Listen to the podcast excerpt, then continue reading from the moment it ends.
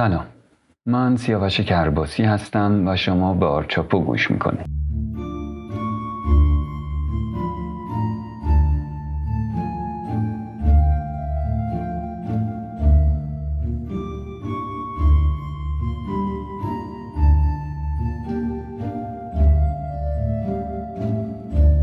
قطعا همه افرادی که در رشته معماری و شهرسازی فارغ و تحصیل شدن قبل یا بعدش به این موضوع فکر می‌کردن که قراره چی کار کنن. یکم پرسجو از این ور اون ور حرف زدن با سال بالایا و شاید استادها تونسته اونها رو راهنمایی کنه.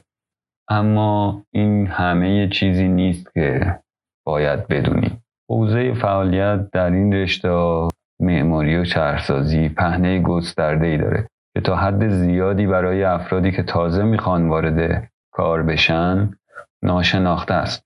حتی برای افرادی که چند سالی هست مشغول کار هستن هم تمامی این حوزه ها شناخته شده نیست یا به درستی نمی‌شناسن. حتی درست و حسابی به هیچ کدوم از ماها نگفتن چه مهارت هایی رو برای چه کاری باید یاد بگیریم یا چطور خودمون رو برای موقعیت های شغلی باید آماده کنیم. قصد من از تولید این مجموعه به اشتراک گذاشتن تجربیات ده سال گذشتن با شماست تا شاید در آشنایی با مسیری که پیش روی شماست کمک کننده باشه.